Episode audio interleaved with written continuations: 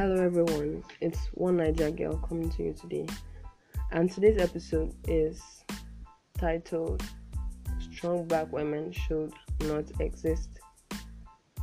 Welcome to my podcast. If it's your first time, or if it's not your first time, welcome back.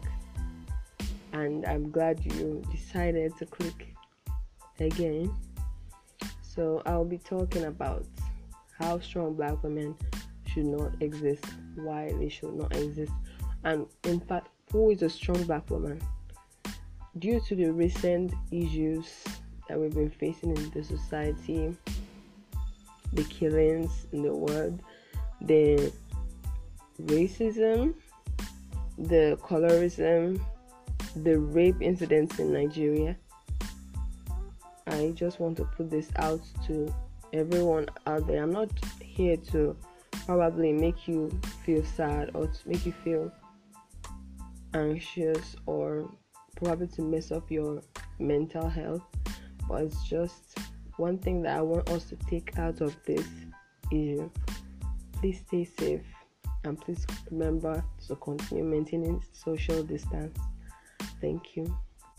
So, recently, we all know that some black people have been killed in the United States of America, and we've only spoken about um, George Floyd and Ahmaud Arbery or something like that. I don't know how to pronounce his name. So, but the thing is, most people didn't talk about um, Breonna Taylor. Okay, she was also killed in this same period of time, and people were when it was Ahmaud, it was trending. When it was George, it was it is still trending, but everyone was silent about Breonna Taylor, and most of the celebrities were all mentioning the men and not the women. So everyone was triggered. Why are people only mentioning the black men and not the black women? Most of the time, when issues happen to black women, it's about it's just like, oh, she is dead. That's all, and just goes by. When it's a black man, you see everybody say um say his name, say his name. Hardly do you hear say her name. Okay, so people are actually offended and were offended because this I think the issue on ground now is far more than when I say his name or say her name because there's a lot of things happening now this week. So why do I say strong black women should, should not exist anymore? First, who is a strong black woman? So as we all know, there was slavery in America, and immediately after slavery, segregation happened.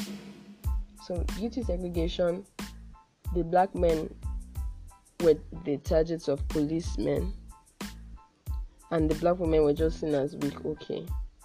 But people who proved to be strong were also arrested and were seen as threats. In that moment, you had no choice but to be a strong black woman because either you're a strong black woman or you die. Because you had children to take care of.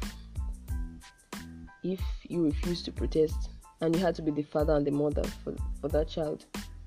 Because of course you have to you had to be strong to be a, mo- a mother and a father all together all in one.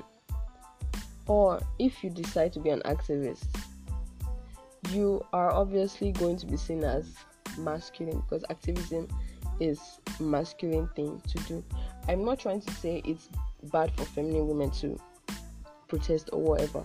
What I'm trying to say is we all have our masculine and feminine sides. We have times that we choose to bring them out, okay? So all I'm just trying to say is the strong black woman is simply a masculine woman who protects others, who fights for others, and she doesn't receive that same energy. You get what I'm saying? That's what strong black woman is. I was watching an episode of I think Family Guy or so, and there was this that boy. I don't really watch TV, so I don't know who those characters are. And the boy was saying something like, "Oh, I'm a strong black woman. I will walk into this and nothing will happen." Then he was like, "Wait, I'm a white boy. I'm going to die. I'm going to die." So you get that, you get that um narrative, okay? That's basically what a, a black woman is supposed to be someone who doesn't need anybody's help, who not that she doesn't need the help, don't get me wrong, but someone who has no help but keeps fighting for others, who sacrifices herself for others. So that's basically a strong black woman. Someone who sacrifices themselves for others and doesn't get the same energy. How is a strong black woman built? Just picture this a single mother with her husband either dead or in prison because of the policing strategy, and she has two boys. They're both young boys and they're in their teenage years, so she has to be the father and the mother, work about four jobs, come back in the evening, cook for them, and everything. Has little or no time to even take care of them emotionally and every and all that. When they grow up, they begin to see every woman in their life as a person who should take care of them in all ways, who should be the man for them, who should be the woman for them. And that's when black men become sissies, that I'll say. They won't see themselves as providers, they won't see themselves as people who should actually take care of their women. They will see the women as someone who should cook for them, should take care of them, clean for them, everything. That is the defective cause. That's the defective thing that segregation that racism has done to the society. One of the defective things that it has done to black people, to African people, to a lot of people, okay?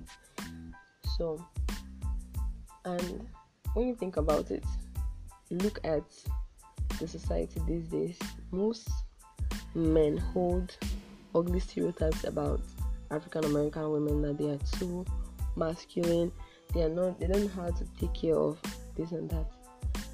The moment you start taking care of someone to for and they're not even your child or children and you don't receive that same energy, what do you do? You want to reduce it, especially when you're getting tired the only reason why their mothers could accommodate them with their dumb behaviors was because obviously they are or they were her sons. Okay, so when you are transferring that to someone who is not your mother, she will obviously want to push you away, and then that act is oh, black women are nasty, they're this and that and everything. No, you're the problem, you're the one that has the problem. So the thing is, um, so why shouldn't you be a strong black woman? Why should a strong black woman cease to exist? First of all, you're giving off the notion that you're fine without help, that you are the male and female for yourself, that you're the shoulder that you cry on, that you're the tears you shed, that you're the one who wars for yourself, who who battles for others, who fights for people that won't even fight for you. And you're also the one who nurtures all of them. So that's all on you alone. I mean it's enough to be a woman already. It's enough work. Now think of being a black person too. Now bring both of them together so being a black woman is enough work for you you shouldn't try to stress yourself more okay i don't want you to think about this too much, especially if you are in Nigeria too. Because of the rape issues, I had some people message me and tell me, oh, that their mental health is being affected because they also have probably been raped, or maybe they were just sad because of the amount, number of things happening at once. So, want to just take this time off the internet, practice skincare, practice taking care of yourself, mental health. Just just be a laissez-faire towards other things, okay? I want you to just see as if I don't exist, it will take care of itself. If it's going to take care of, of itself, if you don't exist, leave it. You don't have to bother yourself about about everything. Also, as a black feminist, don't come off as too strong. Just come out as confident. Come off as I said this and that's it like Jackie I know she does not she does not make herself look raggedy or lose herself all in the all in the effort to be feminine or to be a feminist I mean So I want you to understand that white feminism is different from black feminism. A black woman once said something and she said, I am if I'm trying to get my point across and I were a man, I'll be called confident. If I were to be a white woman, I'll be called bossy. But I'm just an angry black woman. That's the truth. You need to be all about that selfish love. Learn to put yourself first. Build yourself, class up yourself, treat yourself, pimp up yourself. You deserve it. Let others know your worth. Be feminine. Don't try to do for a man what he should do for you or for himself. Don't go carrying extra burdens on yourself, okay? Also, being too masculine or androgynous attracts feminine men. Men who want to depend on you, or men who want to be leeches or treat you like a warrior. Who know that you fight for them. Okay? That you fight other fight other men or women for them. Don't go fighting people for anybody. Don't go just chill out. Let everybody know. Okay, I'm the prize. I'm the one you fight for, not me fighting for you. People might say you are too money conscious or that you are too um, high maintenance, but isn't it the truth? You are high maintenance and it's and that's all, okay? One more thing I don't want to push aside is the fact that masculine black women or strong black, black women try to hate on feminine black women. Don't you know that there's there's a feminine advantage? When you're more feminine people want to treat you right. People want to unknowingly respect you because it's just like an impulse. They just want to treat you right. It's just like it has to be. And it's meant to be like naomi campbell will always show whenever she's giving awards or whatever. She knows she deserves it. She doesn't have to thank everybody, doesn't have to cry. She worked for it. Exactly, you invested in yourself and you deserve nothing less than the best, okay? So it's time for black women to sit back and let men do the work for them and not get their hands dirty for men. I mean, Breonna Taylor isn't even getting as much attention as Ahmaud and George Floyd are getting. Stop fighting for anybody. Stand for yourself. Let the man fight for his family. Teach your sons to be men and not dusties. So, this wraps up this episode, and I would love to, sh- to see you show some love in whatever way your platform allows you. And I love y'all. See you next episode. Thank you.